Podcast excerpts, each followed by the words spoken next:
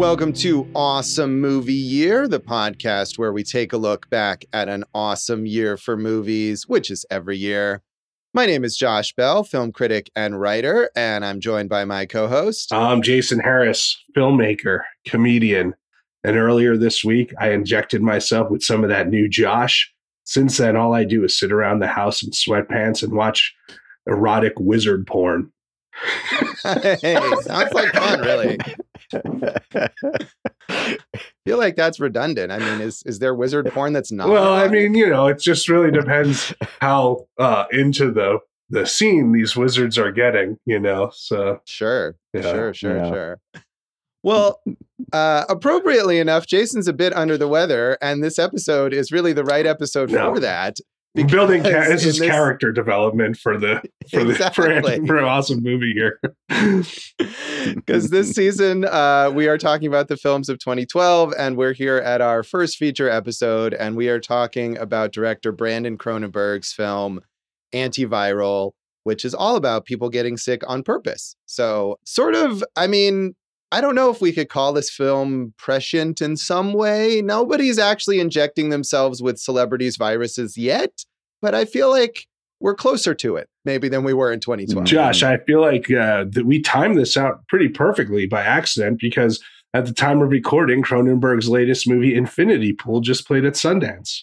Yes, it did. It played at Sundance and is out in theaters. So when we were looking at what to talk about for this episode, because twenty twelve is so recent, it was a bit hard to judge who made a debut in twenty twelve and has gone on to really have a major career. And it's still maybe slightly premature to say this about Brandon Cronenberg, but he's now got three films that I think all uh, well have their merits that we'll talk about, but regardless of our opinions of them, have all certainly reached an audience and gained him a building following over the past a little over a decade. He is yet to foray into the world of wizard pornography, but um, we'll see where the next uh, ten years go for him. Yeah, I think of all the debut filmmakers that we've covered, he's perhaps the most likely to go in that direction. Yeah, except it would be like one wizard splitting another wizard's head open in a very graphic formation before the the wizard sticks his penis right inside of the skull wound and everything. Anyway, Jason's just going for it. Tell episode. me that's not something Brandon Cronenberg would do. And we can start with it here on Antiviral, or Antiviral, if you will, where uh, you do see a lot of graphic, gnarly stuff like that. You do indeed. This is a very disgusting movie at times. I uh, looked away in occasional moments. There's a lot of, I, I don't have problems with like lots of blood and guts, but if if there are close-ups of needles going into skin, even if it's just to like take a blood test or something, I can't watch that. So there were moments of this movie that I had to look at. I was surprised because, you know, I know you don't like like bodily functions in films. And this is like really, really in your face, like bleeding and pussy stuff and just type of gross things that I don't want to see. I mean, I respect the body and all of its functions, but uh, I didn't need to see it as uh, as close up as Cronenberg made it. So I thought that might have turned you off from the film. Yeah, it varies. I the thing that but there's not, I guess, what I don't like seeing is a lot of uh, bathroom bodily functions, let's say. So that's not where this movie is going, per se. So um, I guess it didn't bother me. Like I said, in this movie, really the only stuff that I had to look away from was the the needles going into skin, which I can never watch, even in non-horror movies yeah. when people are using drugs or going to the doctor or whatever. If they show that, I can't, I can't do it. What about in real life when you have to go to the doctor? Oh yeah. That's a definite problem for me. I definitely have difficulty with that. It's no good. Anyway, learning so much in this episode. um, Antiviral premiered at the Cannes Film Festival in twenty twelve in the Un Certain Regard section and was then edited slightly. Brandon Cronenberg edited six minutes out of this film before it then played at the Toronto Film Festival in twenty twelve, where it won the Best Canadian First Feature Award, which is a very specific award. And I have to wonder how much competition there was. For I, that. I, I feel like that's that's really just like, hey, can we give a Cronenberg an award at this film festival here? Although I think it is an award that they give out regularly. So maybe there's at least one candidate for it uh, every year. All you need is one, buddy. Yeah, that is true. That is true. So it uh, was released later in the U S in twenty thirteen in a wider commercial release and grossed one hundred twenty-three thousand dollars approximately uh, worldwide on its budget, according to Wikipedia, of three point three million Canadian dollars. So I'm not sure how many American dollars. Oh, is. Let's find out right now. I know. So are you saying it, it was loonies? Uh, no, I think loonies are two dollar bills in Canada. So it was three point. So that would be only like one point six loonies, million loonies. Wow, you did a lot of math. Uh, it's about two million four hundred seventy-seven thousand eight hundred three dollars and thirty-five cents. About that, Josh. Okay. And that's at the current exchange rate. We don't know what the exchange rate was in twenty twelve. So well, it would be really two thousand thirteen, more, like you said. So. Yeah, but it could be slightly more or slightly less than that. The point is, it obviously did not make its budget back at the box office. So this was not a movie that was a big hit, although it did get a good amount of attention, I think, just because Brandon Cronenberg is, of course, the son of David Cronenberg. And those kinds of things always get a bit of attention. But maybe because it wasn't a huge hit, that was a, one of the reasons why it took a little while for Cronenberg to make another film. Um, and it got kind of mixed reviews from critics. So uh, Megan Lehman in The Hollywood Reporter said, if imitation is the sincerest form of flattery, David Cronenberg should be feeling pretty chuffed with son Brandon's big screen debut, a petri dish of high concept perversity and cultural commentary teeming with lo-fi ickiness. Clearly weaned on dad's early body horror films, such as Shivers and Scanners, the thirty-two-year-old Canadian writer-director gives a sardonic, Cronenbergian twist to a very au courant subject, the sickness of celebrity worship. It's a topic ripe with potential, and the younger Cronenberg takes off down some gratifyingly weird alleys as he follows the travails of a young man peddling the viruses of ill celebrities to obsessed fans.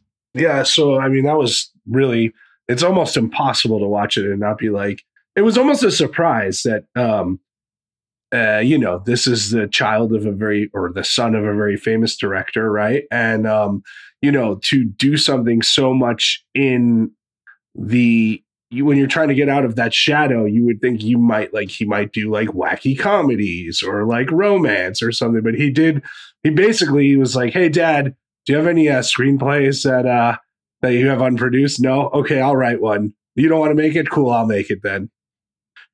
Yeah, um, we have previously covered a parent-child pairing in Francis Ford Coppola and Sofia Coppola, and they definitely have very distinctly different styles, I would say. But the Cronenbergs here certainly are very similar. And and it's not like Brandon just did this as a debut. I mean, he's only made three films so far, but all three of his films very much are indebted to the works of his father. Yes. Uh, although I will say they use more gels, more colorful gels. Yes, that that I suppose is true. He loves the gels. And and still, I think he obviously for for a debut, there was a lot of focus on his parentage, but I think still in in reviews of his film just recently, people still end up focusing. Yeah, yeah, no, it's funny because it's like, you know, a lot of in other businesses, right? Like, oh, Jim's going to take over the family restaurant or whatnot, right? You don't have that here. Or like Johnny's going to take over the hardware store, you know, whatever. We don't have like David Cronenberg going like, ah, Brandon's going to take over the old trade in uh, in crazy messed up movies. Right. Well, but he has anyway. That's really what he's done. So. Um, Gary Goldstein in the Los Angeles Times said, even if the horror thriller Antiviral wasn't written and directed by David Cronenberg's son, Brandon, this meat locker of a movie might still invite comparisons to much of the elder filmmaker's signature output. Cronenberg opts for style over substance throughout, filling his debut feature with surface characters, hazy narrative rules, icy white-on-white set design, and shots so precisely composed they look feng shuied. Even the picture's selective gore, fetishistic close-ups of needle injections aside, feels overly studied.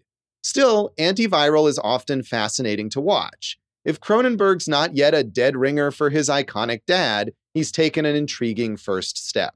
I uh, I agree with that, that it did feel like a lot of, um, uh, what what did he say? Sizzle over substance or shot, style, style over, over substance. substance yeah. yeah. Uh, you know, sizzle over steak, so to speak. I, I mean, to the point where like uh, I was getting like, I was like, okay, dude, I, I get it. You know, you got to give me something else here to keep me involved, which is a trend that I've come back to in his later films as well.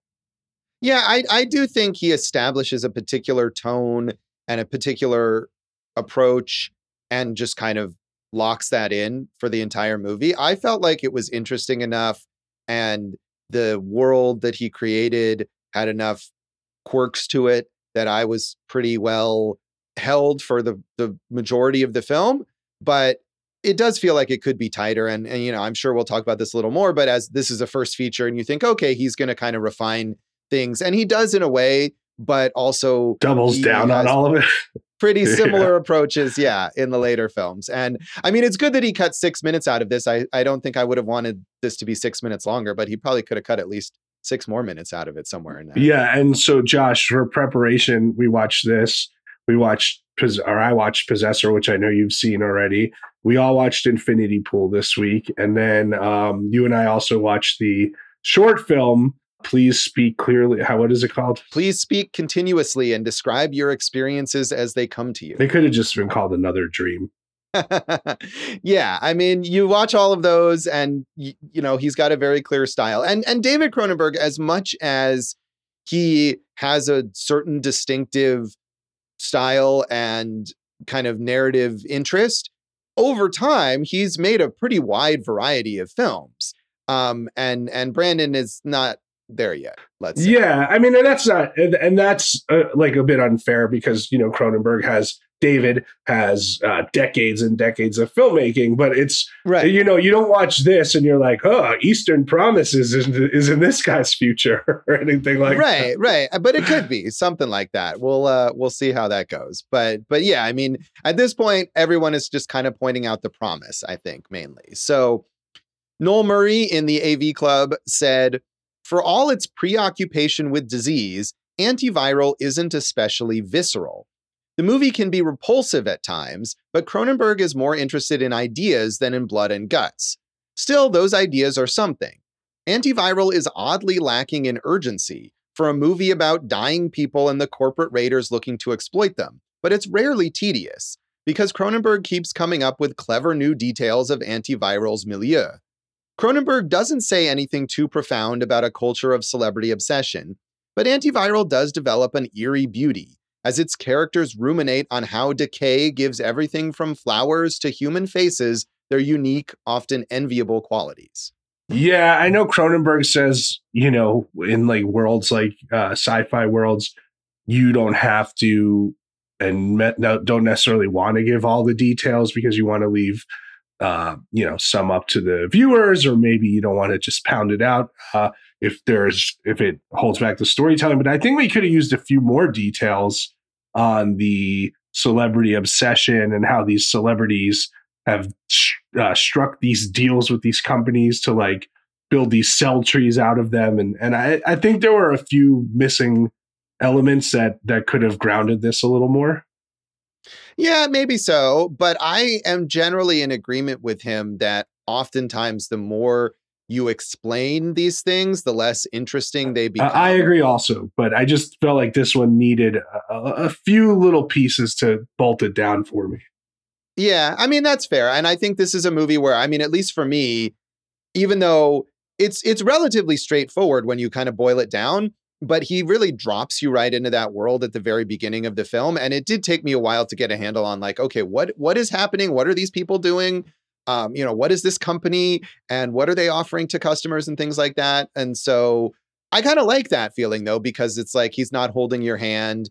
And I think in all of his films, he puts you down in a world that looks kind of just like the present. And then it's just a matter of fact thing that like, oh, by the way, also this crazy ass thing is happening. Yeah. And there are more gels. Yeah, you really not as much in this movie though. I think in Possessor and Infinity Pool, but but less so here. This is really and in the short antiseptic. Film yeah, and the short film too. Yeah, but here it's really that antiseptic you know, very clean, white, sterile, yeah, yeah, sterile future kind of look. Yeah. So, Jason, you were you just had a crash course in Brandon Cronenberg here this week. Yeah, I I, I had stuff? never seen any of his stuff, so um, yeah. that was good. Like, I mean, it's cool that we get to do that and just dig in deep, right? So, um, right.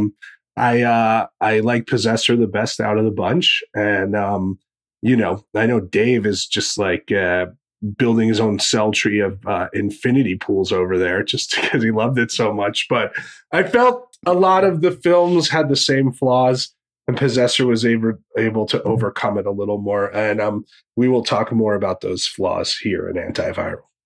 Yes. Um, yeah, I had seen Possessor and, and liked it a lot. And of course, watched Infinity Pool just this week because it just came out this week. But this one I had not seen.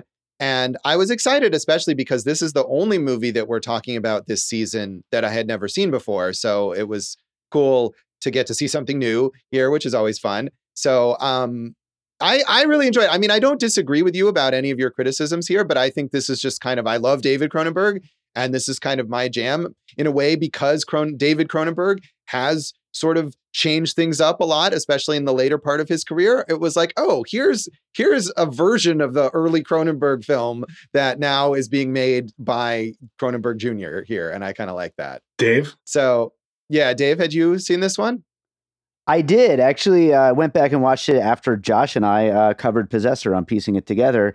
Uh, I went back and watched Antiviral, and I liked it then, but I think I was very confused by a lot of it. And I liked it a lot more this time. Um, To to me, that and Possessor are like they're they're on even ground. Um, and as you said, yes, I I'm in love with Infinity Pool. I, I just think it's so great, and I I know there's a lot of criticisms about it. We'll get into that later, I'm sure. But um, I think it's awesome. Yeah, I I'm with Jason. I think Possessor is the best of the the three. But I I think they're all pretty close, and and make yeah. me curious to see where else things are going to go for him.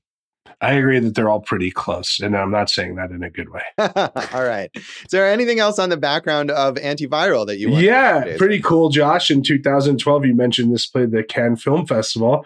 Also that year, David Cronenberg's movie Cosmopolis was in there. Yeah, with Cosmopolis uh, also featuring Sarah Gadon from this film. So uh, a lot of crossover there. What a year for Sarah Gadon. I wonder if they gave her an award at the Toronto Film Festival. They should have. She's a Canadian icon. So we'll come back then in a moment and talk more of our general thoughts on Antiviral.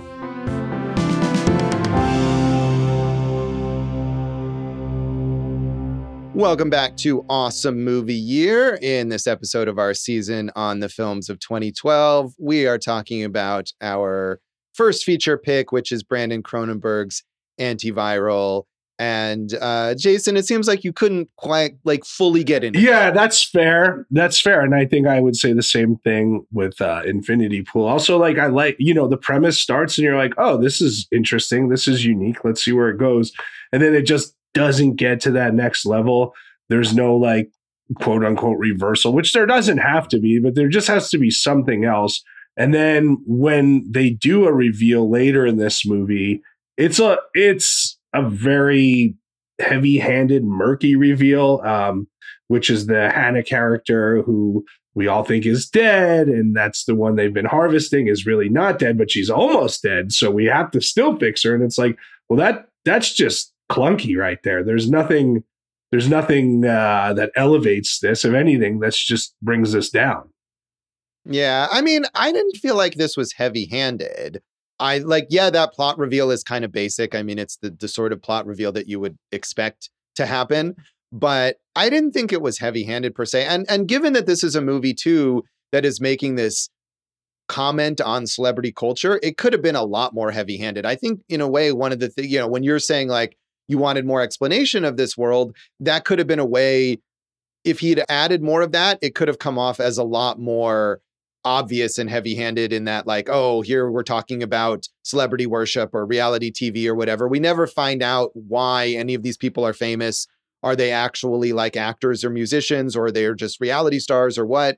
And I think it's okay to just sort of leave all that to the imagination. I, I was actually more interested with that kind of weird B plot where there's like a um a deli, I guess, where they're harvesting uh sell meat, would you call it, of these celebrities, and people are buying like uh, you know Hannah Hannah Geist steaks or something like that, and then that took you into that world of like that underground like black market of uh, of like virus trading or whatnot. I thought I thought there was more there that could have been explored, and and the way they did explore it, uh, it just didn't do enough for me there. Yeah, I mean that is an interesting world. The idea that I mean it's again it's not that far off from what we have now, where companies are trying to grow sort of steaks or whatever from animal cells so that we don't have to kill actual animals. Um, and it's is just taken to the level where they're growing these from human cells and then selling them for for people to to eat. And I I wonder, I mean, in reality, if we perfect this process with animals, would someone start doing it with humans, whether it's celebrities or just humans in general? Um, because I just feel like it's something that that would some sicko is going to do it to to mm-hmm. eat. Is that what you mean? Yeah, to eat, like to be like a way is like, oh, here's here's a way to be a cannibal without having to kill an actual person. Right, like, right. And then people will use that. I mean, see, that's where you get into that. Like, and that could be an interesting field to mine also for, you know, stories of like, well, would you rather they just kill real people, bones and all, you know? Or right. Yeah. That yeah. And, and more so, more so than just straight up cannibalism. I mean, it's it's about consuming celebrities as much as you possibly can to the point of actually eating them. And right. Yeah, yeah. It feels like people would want but, that. I think so. And and I think you're right, Jason, that there's like more to it there that we could have delved into. Right. And that, uh, you know, and that's really, like I said, a B story. This is all about infecting yourself with the illnesses or viruses or diseases that these celebrities have.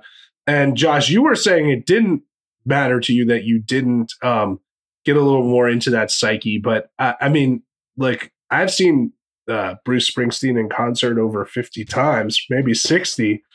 But if he was, if he got really sick, I don't think I would inject myself with whatever he had. You know what I mean? Like that. That seems like uh, I need a little more to understand the psyche of the people who do that. Yeah, I guess. I mean, I feel like like I too would not do that. Um, as we were just talking about, I'm.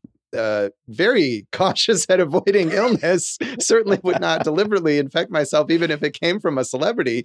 But I think it's not hard for me to buy the idea that like people who are the kinds of fans who will, you know, uh, go crazy online um, about every tiny little thing about Taylor Swift or whatever, that if Taylor Swift offered, you know, her cold that she got recently, that those people would, or some of those people at least, would go for that. I, I have no trouble buying into that without having uh, to learn. These more. are serious. These are more yeah. serious illnesses than a cold that they're injecting. Well, it, it it seems to vary, and there is one. I mean, the the, the main plot here. We should uh, mention Caleb Landry Jones, who is the star of this film, and you know the main plot is that he has been smuggling out viruses by injecting himself with these viruses and then extracting them so he can sell them on the black market. And he injects himself with Hannah Geist. That's Sarah Gadon's character, her latest illness that turns out to be uh, far more dangerous than he realized. And and at one point he does mention, I think either he mentions or the black market like butcher guy mentions that it's illegal for them to use deadly diseases. So these always have to be like a cold or herpes that they give uh, someone at the beginning of the film, or things like that that are not going to kill you. So I feel like maybe it's like the flu, so it's a little more serious, but it doesn't seem to be too severe, really, for most people. Well, it becomes pretty severe for him. Right, because he's been bra- breaking law, and they make the point that, that this is what would not be allowed. Right, Co- copy-coded. The diseases yeah. are and not, not only Right, but not only copying the disease, but but even, you know, licensing a disease that would kill somebody right. is not is not allowed. So, but Jason, what I want to know is, would you eat a Bruce Springsteen steak? That's a good question, Josh. I really have to think about that. But it's Springsteen, so it'd probably be like a hot dog, you know, and some ice cream, something really all American there or something, you know? So, yeah, because that won't kill you, right? It'll just be a, a tasty bit of meat, but it'll come from from your idol. So I don't I mean, know. I don't I don't have uh, the desire to eat any human being at this point in time, but you know, it's a, it's a different world there. So who knows? Yeah. I mean, and, you know, you're not eating actual Springsteen, right? He's fine. He just is like donated the cell to grow a culture. I don't know. Josh, which celebrity would you want to eat? I, you know, I had to, I, I should have thought about that more, because I figured I would bring this up and then I didn't think about it, but I probably would not, just because uh, I'm such a picky eater. Yeah. I would just be like, I don't want to try this new food. I don't care what celebrity it came from. Yeah. I feel like Josh, you know, we, we joke because I'm a big Springsteen fan, but he's very lean, you know, I would maybe want True. something a little more fat on there or something. Yeah. Yeah. Springsteen would be gamey. Exactly. You need someone and, uh, you know, and, uh, you know, I love all types of ethnic food, so we could go that route with it. There's a lot of different ways sure. we could take this, uh, this cell deli. The celly, yeah, if you will. Yeah. yeah. They seem to be just selling very basic cuts of meat in this deli in the film. It's probably a, a newer thing, and they haven't evolved to, like, you know, uh, a Michelin star status yet. Right. It's, Although it's there funny, is the one. They really don't look good at all. They look yeah. terrible. So yeah. Gross. They all look like they've yeah. uh, expired and spoiled, and you shouldn't put them in your body. Right. There's one scene where they go to what looks to be kind of a fancy restaurant where the the butcher has been selling his meat, and presumably it's being made into more sophisticated dishes, but we don't really learn that much about it. So I guess the question is, like, what celebrity chef would you want to cook your Springsteen meat? Oh, what chef would I want? I mean, I think there's a number of chefs out there who could cook it. And I wonder if if.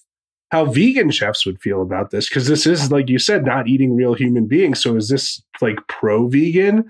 Like, this is faux human, right? This is impossible human, beyond human, or something like that. Well, no, it's actually not, because those are replacements. Right, but it's this really is built more out like, of the cell tree and everything. Right, and and that's something that, again, companies are now doing with animal cells, and I'm not sure how vegans feel about that stuff. Um, because that's something that's happening right now. Yeah, we really blew it by not having a vegan as our guest on this one. Yeah, but it is a, it is an interesting idea. So, so Dave, what celebrity do you want to eat? Oh, I was hoping you would just skip over me, because I, I don't have a good answer. Yeah, all right. Yeah. That's yeah. that's that's fair. Josh, we can move on from this disgusting topic. Yeah. So look, here's yes. here's some uh, some of the Cronenberg. Like, I keep joking about the gels, but what I think he does is like like that one review said he. He's very meticulous with his shot selection, and there's a lot of uh, slow motion shots that don't add anything. It's just like, I see you, you're walking by flowers. I get it. There's a lot of crazy extreme close-ups of, uh, you know, uh, like I said, blood spurting, or, you know, uh, people's faces after their outbreaks and stuff like that. And um, yeah, there's, of course, you know, he's a big fan of these these wild dream sequences also. So those are, I think, three things that you see repeatedly in his films, you know. And the the the thing to me is, like I said, you get an hour in and you're like, okay, what else do you have to say? And I felt like with this one in Infinity Pool, like, there wasn't anything else to say. They just kept going. Whereas Possessor, I was worried it was going to lose me, but it did ratchet it up enough to, like, be like, oh, that was a satisfying, you know, third act. Right. And I think Possessor of these has the most plot, has the most mm-hmm. sort of um, structure in that way. But I think this one has a bit more than Infinity Pool, in the sense that there is sort of this ticking clock. You know, it starts out in establishing the world, and maybe it's a little a little repetitive when you go like, okay, I get what what what is the deal here. And then when the main character injects himself with this deadly virus, then we get this this ticking clock sense of he's going to die, and he's got to figure out what's going on.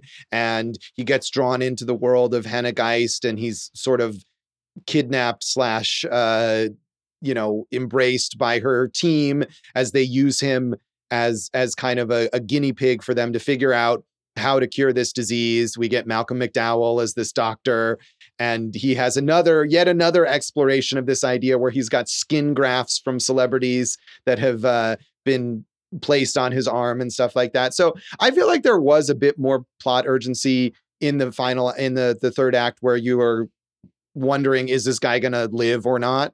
There was also the bit about the other celebrity that they were kind of injecting people with that I felt like Uh, didn't really go anywhere. Yeah, I mean, there's some things that are more just like background details, I guess. Yeah. Um, but I thought it was okay to have things like that, where it's just a way to establish like the world, and we have all this Hannah Geist stuff, but there are other celebrities too, and you know, they do this as well. Yeah, I mean, you know, you mentioned that um, that this doesn't really uh, you know, kind of maybe fit with later David Cronenberg stuff. But did you not think about Crimes of the Future when you were watching this? Oh, yeah. I mean, I guess what I meant with later David Cronenberg is sort of the direction that he was going before Crimes of the Future. Stuff like, like you said, like Eastern Promises and A History of Violence and, and even Cosmopolis and Maps to the Stars. I mean, that whole later portion of his career, um, a, a Dangerous Method, where he's making things that are more just like dark dramas and less horror, less sci-fi. And Crimes of the Future is clearly like a deliberate throwback to early David Cronenberg. Um, which we all, which yeah, we all really liked last year. Oh yeah, absolutely. I mean, I love, love early David Cronenberg, and I really like Crimes of the Future. I thought he made a lot of excellent films when he went in that more, I don't know if you want to call it mainstream, but I guess it is because he got like Oscar. It's funny because for him, mainstream is experimental. Right. Um, and mm-hmm. I thought that stuff was good, but I, I, I definitely did feel in that period of, uh, you know, fifteen years or so where he was making those like more just dark dramas that I missed some of his early body horror stuff. So I was happy to see him return to that with Crimes of the Future. And like I was saying, I feel like if you missed that, here's Brandon Cronenberg coming in and saying, hey, I got it. Here you go. Right. I, I just, and it's, it's unfair, but it's, you know, it's hard not to compare, especially seeing these two so recently together, you know. Um, I just feel like that, you know, something like Crimes of the Future is more fully formed, and like the set pieces mean a little more when you get to them because um, the ideas are so uh have been so well thought out and everything. So this, like, I do think is, like I said, there's like a lot of method, but um, yeah, um, maybe of all the organs harvested, they needed to harvest a little more heart. Oh, holding on to that one, are you? No, oh, no, yeah. I wasn't, Josh. I was. But, all right. Yeah. Well, hey, nice work. Yeah. Um, yeah, I, I think also it's possible that at least at this stage, you know, David Cronenberg has so much more experience sure. working with actors. Yeah. And and not that the performances in this movie are bad, but I do think there's maybe there are more layers to this that, that could have been explored just as the characters go, that they're, the characters are more just sort of tools within this sci-fi world, and we don't understand them fully as people. And I think one great thing about Crimes of the Future is that it's this crazy, weird-ass world, but you have very distinctive people within it. And you know, obviously Viggo Mortensen and Kristen Stewart and Lea Seydoux are great actors, but I think part of that also is that David Cronenberg has so much experience working with them. And and I think, Brandon, you can see more, there are stronger performances in his films. Yeah, well. Totally. I one hundred percent agree. Those are, those are all really good points. Like the standout performance to me, I mean, look, it's always nice to see Malcolm McDowell, you know, play a, uh, something offbeat, but really yes. as a Joe Pingue or Joe Pinque, uh, who played Arvid, the The deli har- uh, harvester. He he was an interesting character, I thought. Yeah, Ping Pingue, maybe? I'm not sure yeah. how to pronounce it. But yeah, I mean, this is obviously not a hugely budgeted film, as we say. Although it is, I mean, three million Canadian dollars. That's not bad. That's not bad, really. I don't. I don't but, need that much to make a movie, Canadian yeah, or American. And I don't. You're not a Cronenberg at all. No. Um, but you know, he's not. He's not getting big stars, I guess, is what I'm saying in this film. But yeah, I mean, I think some of those performances in those smaller parts are are decent and give you a sense of of the world there and how people interact with it.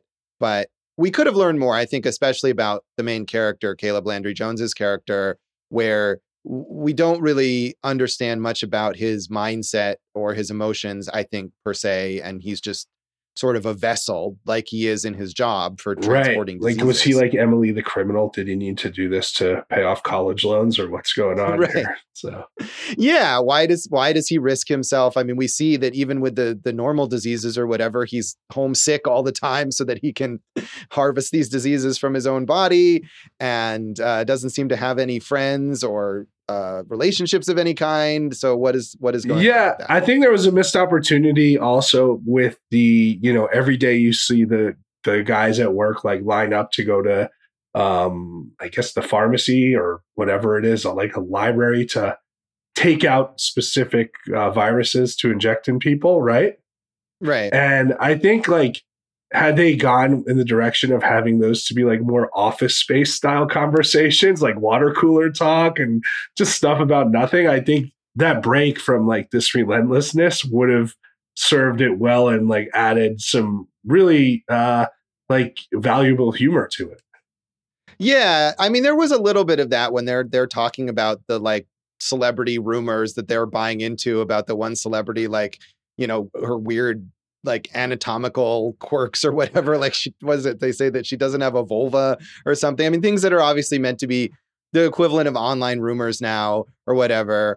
They were kind of amusing, but yeah, there definitely could be could have been a bit more humor. This is this is not a is kind of a humorless film. So, Josh, should we rate this thing out of uh you know, five celebrity harvested cell steaks? Yeah, let's do it. How many, uh, how many cell steaks do you want to give this? It gives, it gets two and a half for me. Like, I'm not hungry anymore, but the meal wasn't really that satisfying. Yeah. I mean, mm. again, I don't disagree with a lot of your criticisms, but this is just my jam, this kind of film. And so I enjoyed it.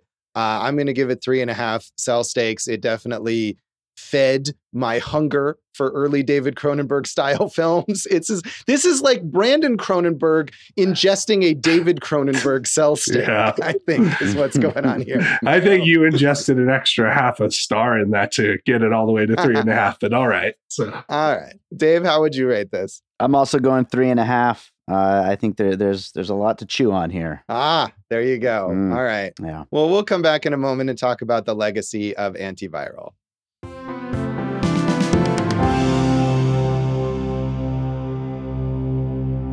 Welcome back to Awesome Movie Year. In this episode of our season on the films of twenty twelve, we are talking about debut feature Antiviral from Brandon Cronenberg. And we've really been talking a lot about his other works already. Um, as we said, he's made a couple more features. He made Possessor in twenty twenty and Infinity Pool uh, this year, as we're recording just like this week, basically. I mean, he didn't make it this week. It well, came true. Out this, yes, it, you know. it came out this week. It's it's in theaters currently as we're talking about this in a shockingly wide release. I yeah, this film for something that's that's like kind of off-putting, regardless of what, whether you like it or not. So, Jason, you feel like maybe he hasn't reached his full potential yet? No, and that's not. I mean, maybe he has. Maybe this is yeah. the best. I don't know, but yeah. um, you know, he's playing in the same the same pool, like on each one in a way, right? And I guess yeah. Possessor was the most realized to me. I mean, look, what I'm most interested in is like he's had Mia Goth and Andrea Riseborough, right? And they're like, and Jennifer Jason Leigh too in Possessor. Like, so he's right. got these like strong female performers and who deliver. And I thought Alexander Skarsgård's always good too. So I mean, I'm now talking about both the movies, but they both, uh, like I said, Antiviral, Infinity Pool, just kind of like. Um, peter out uh, like at a, a certain level, whereas like Possessor kind of was able to get over that hump for me and like give me an ending that satisfied me, or like uh, just felt like it was a more a ride I wanted to stay on. Whereas these the the, the new one and the first one, I was just after an hour, I was like, man, you gotta you gotta kick this thing up somehow. Yeah, I mean, again, I agree that Possessor was probably the strongest. And I think in part that is because it has the most plot, that it's not just like, here's some weird, crazy stuff. Like, I mean, the, the other movies have plot as well. And I think it takes a minute to get a handle on what that is, but then you can follow it. But Possessor really has this thriller, almost like spy movie structure to it that I think adds a lot there. And yeah, the performances are great. Andrea Riseborough, Jennifer Jason Leigh, who of course has also worked with David Cronenberg, um, and and Mia Goth, of course, in in Infinity Pool. And I, I thought that short film was fun. And I think maybe um, that, because it's only ten minutes long, it solves some of your problems or just doesn't have to address your problems because it's so short. It's just like, here's a weird idea at the end. Yeah. And at the time of recording, that's on uh, Criterion if you feel like looking that up. And uh, yeah. And I think it's cool. You know, if you like his style, it's definitely in in that style. But Josh, also that one had a crazy dream sequence in ten minutes, crazy dream sequence, lots of gels and um, cr- close-ups on one uh, bodily splatter, shall we say, and two, just extreme close up on a bodily feature. Yeah, I mean, he's he's got his quirks, and maybe he's just sort of uh, exploring those for now, and maybe he'll expand later on as it goes on. Uh, he is working on uh, a mini series based on the J G Ballard novel Super Cannes, And J G. Ballard, of course, the author of Crash, which uh, was adapted by David Cronenberg. So uh, I don't know if his maybe working in a longer form um, genre will allow him to expand on his style, but certainly that that doesn't make me think that he's moving further away from from his father's style. Yeah, I mean, and I don't know the book just from what I've been reading about it and researching here, but another book by Ballard, Cocaine Nights, is kind of in the same vein, and it's all about what goes on. It feels like a White Lotus, like it's going to be Brandon Cronenberg's White Lotus, right? It's what goes on at a luxury resort and all the crazy stuff that comes with it. Um, yeah, something like that. I'm not sure if it's a resort or it's like just an upscale residential area, but of course that makes you think of David Cronenberg's Shivers. So there's a lot of similarities going on there. Yeah. But I do think also, you know, we're talking about the the the arc of David Cronenberg's career and how he had spent all this time kind of getting away from his early body horror and sci-fi stuff and making these more, not straightforward maybe, but a little more accessible, just like dark dramas for many years. And then he didn't make a movie for, I think, like eight years in between Maps to the Stars and Crimes of the Future, when he came back and did something much more similar to his early work. And I wonder if he is in a way influenced by Brandon, seeing what he's doing and thinking, hey, you know what? I kind of want to get back to that. My son is stealing my thing. And I didn't think that at all. I thought maybe he was just influenced by the marketplace and how impossible it is to just make an adult drama right now. Well, sure, sure. But I think the style, the fact that it's not just an adult drama, it is very much a sci-fi horror movie in the vein of his earlier films and in the vein of what Brandon had been doing. I, well, I, no, that's what I'm, I'm saying. I'm saying it's hard to make an adult drama right now. Right, so, yeah. It is, it is. But it's, it's, it's. He could have made. I, I, oh, I see what you're saying. That he had to make a sci-fi horror thing because a, an adult drama was not really a possibility. Right, it's not not something that he's going to get funded at this point in time. Yeah, and that may be true, but I, I'm just speculating. And uh, Brandon Cronenberg's sister, Caitlin Cronenberg, has her own directorial debut called Humane, which looks to be also a sci-fi horror movie that's coming up, I think, later this year. I love so that. Keep it really in the family. The whole family. Yeah. Yeah. There we go. Caleb Landry Jones, who is the star of this film, is a you know, fairly prolific character actor. He, I feel like he always, or maybe this is just the things that I've seen him in, but he very often plays these sort of weird, intense, off-putting people. Yeah, uh, mm-hmm. in various films. Um, he's a uh, I, Dave. I know you're a big fan of the Softies. He's a heroin addict in their film Heaven Knows What. Was that their debut? Also, I think. No, I think is it Daddy Longlegs? Was that oh, Daddy debut? Longlegs was before that. You're right. Yeah. yeah. Okay, yeah. but yeah, but that's really good too, and he's equally gross. Right. yeah. um. You know, he's been in some big films, The Florida Project, Get Out, uh, Three Billboards Outside Ebbing, Missouri. Um, X-Men, he was, First Class. Right. That was, I think, b- before this was kind of his uh, breakout earlier. Yeah. yeah, breakout. Exactly. I saw him, I think it was last year, as the title character in this film, Nitram, which is about a mass shooter, a real life mass shooter in Australia. And he's extremely off-putting in that film. He won the best um, actor at Cannes for that in uh, two thousand twenty, I think. Yeah. And that is a, I mean, he's, it's quite a performance. I, I, I have a lot of issues with that film, but he certainly is committed. And uh, I, he played the robot in Finch opposite Tom Hanks, robot. which is a, a sli- right. slightly lighter role. Josh, the two uh, directors I saw he's got projects coming up with, Alex Gibney and Luc Besson. And I believe uh, the Gibney movie is a narrative, not a uh, documentary. Oh, that'll be interesting. Yeah. I mean, he's certainly a, uh, again, sort of a distinctive, twitchy kind of performer. I mean, if you watch him, you're like, hey, bank robber, murderer, serial killer, right? Like nothing says romantic lead, but hey, you know, we'll see if uh, there's a chance for him out there. Yeah, maybe he'll get there. Um, Sarah Gadon, also a pretty familiar face um, in, in indie films and also a lot of T V roles. Um, as I said, she was in David Cronenberg's Cosmopolis around this same time. A movie last year that I really, really liked, another Canadian film called All My Puny Sorrows with Alison Pill, where she, they play sisters. She's excellent in that film, which is a super depressing movie. That's the same woman who wrote uh, the book for uh, Women Talking, right?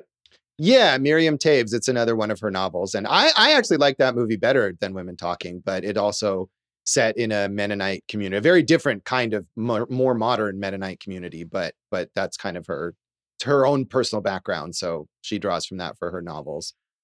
And Jason, I know you're a big fan of Letterkenny, which she has been uh, on a few seasons of that. Yeah, I believe she played uh, one of the skids, like uh, she was there with Stewart and uh, rolled.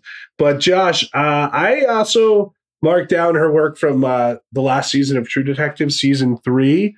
And she's in the upcoming Michael Mann movie, Ferrari, which should be pretty cool. Yeah, I hope Michael Mann rediscovers how to shoot movies, because oh, I... Taking it to Michael Mann. Oh, yeah. It, you know, that's a whole... When did he forget how to shoot, shoot movies? Well, which one are you talking about? Black Hat, probably, when he decided that the best way for his movies to look is like they're shot on ugly consumer-grade digital video, I think. And he did the same thing with Public Enemies, which is a period drama. Anyway, it's a whole... Because he really, because all that stuff he really like excelled at with like Collateral. But anyway, let's move on. Absolutely. Yeah, yeah. This is definitely a, a separate topic. But I'm sure we'll talk about Michael Mann eventually. I hope so. He's great. Yeah, mm-hmm. He is often great. Um, and Malcolm McDowell, we mentioned, he has a fairly small role in this, but I think this is a, a movie with not a huge budget. And Malcolm McDowell is definitely one of these actors where he will do whatever. He, work, he wants to, to work, man. So. Yeah. I mean, you look at the list of things that he's done since this film, and it's like, wow, I've heard of almost none of this. But um, he occasionally is in bigger films. He played Rupert Murdoch in Bombshell. I guess he was in Father Stew recently, yeah. With Mark Wahlberg. And I, you know, I end up seeing all of these really low budget B movies for a V O D column that I write.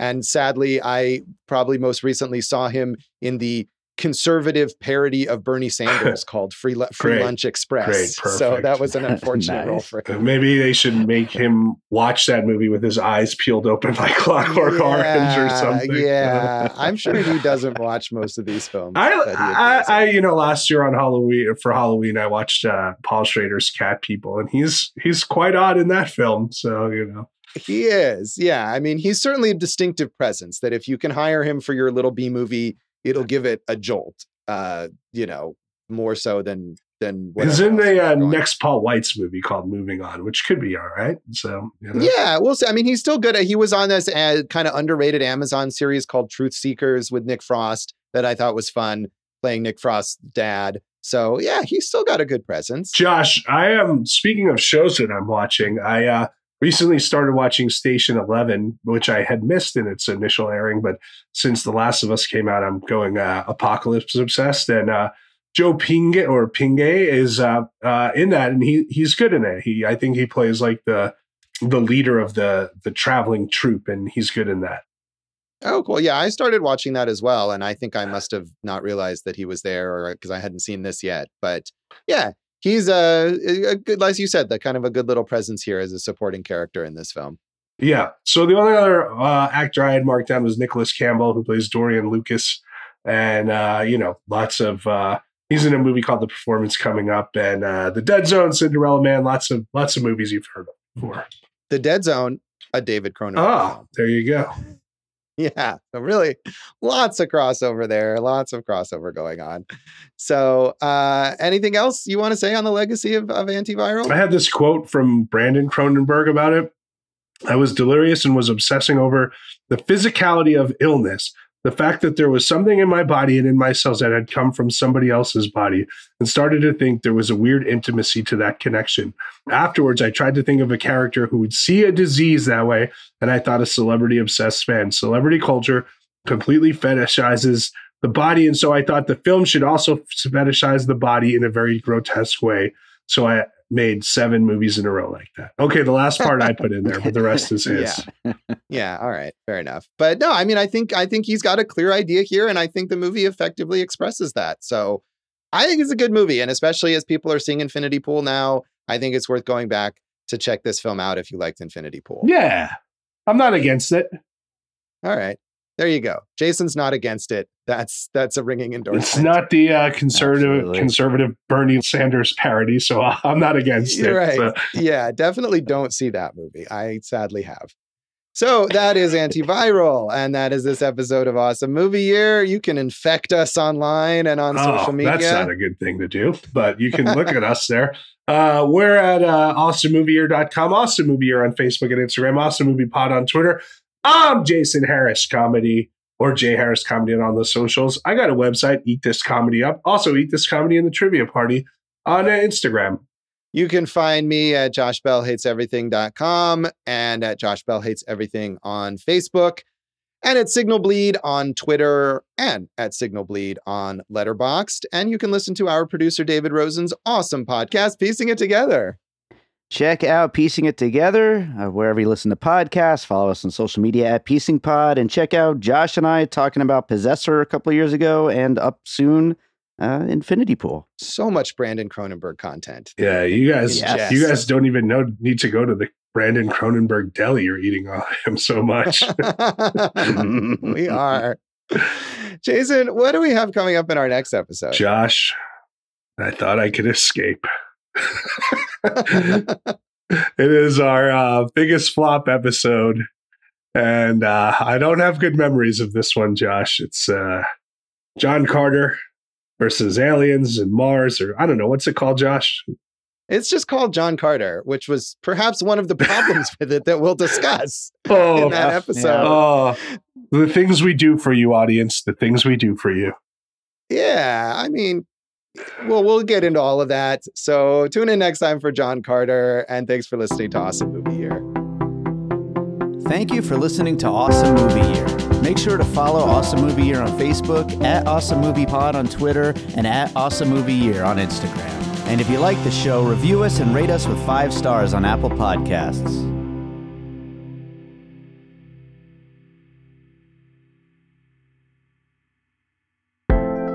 An All Points West production, produced by David Rosen in Las Vegas.